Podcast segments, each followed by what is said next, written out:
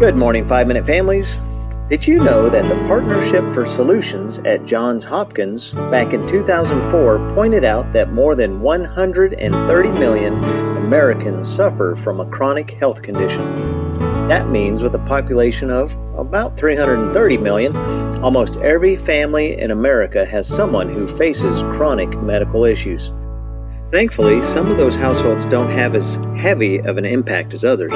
Yet still, many families struggle with how to handle the effect that a chronic health condition has not only on their loved one, but on the entire household.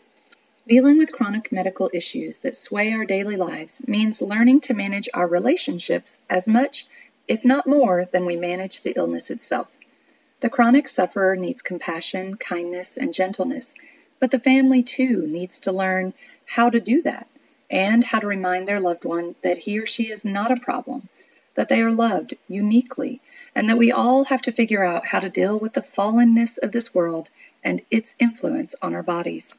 The chronic sufferer may feel like David in Psalm 21, verse 1. My God, my God, why have you forsaken me? Why are you so far from saving me, so far from the words of my groaning? Some days may be full of groaning.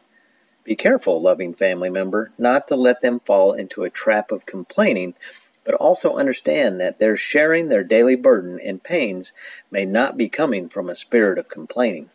Lots of prayer and patience is needed here. For those of you who may not know, we have three children who suffer from chronic illnesses.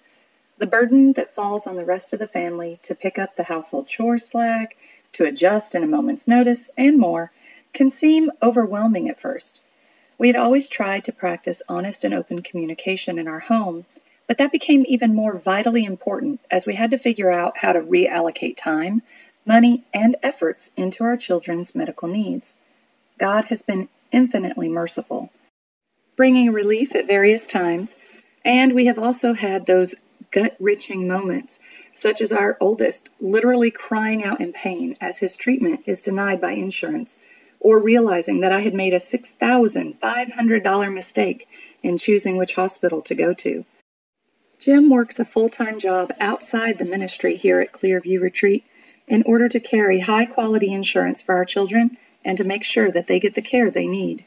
So, what can you do in your family to help everyone deal with a chronic illness? And please realize that we didn't just gather a list off the internet, we have lived this. So learn from the things we got right and the things we got wrong. First, watch your words. This can come in many forms. Make sure with little ones that you don't lie and you don't make false promises, such as, it'll be all right. It might not be all right. Also, to the chronically ill child or adult in the household, watch how you word things when you're having to adjust the family schedule, budget, or something else. He or she may need your reassurance that the adjustment is not a burden, that they are not a burden.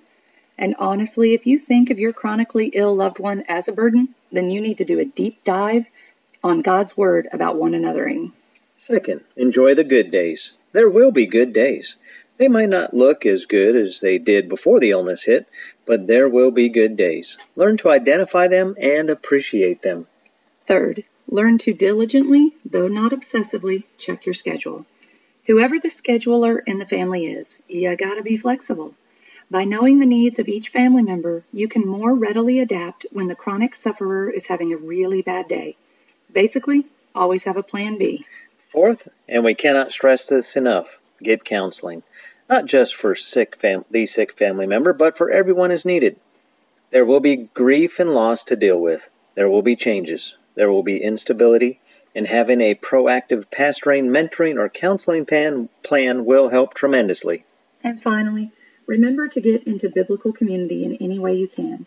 If you can't go to the church, message the pastor.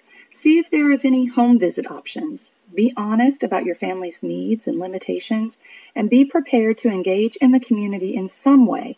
Prayer, knitting from home, posting on social media, making food, you get the idea.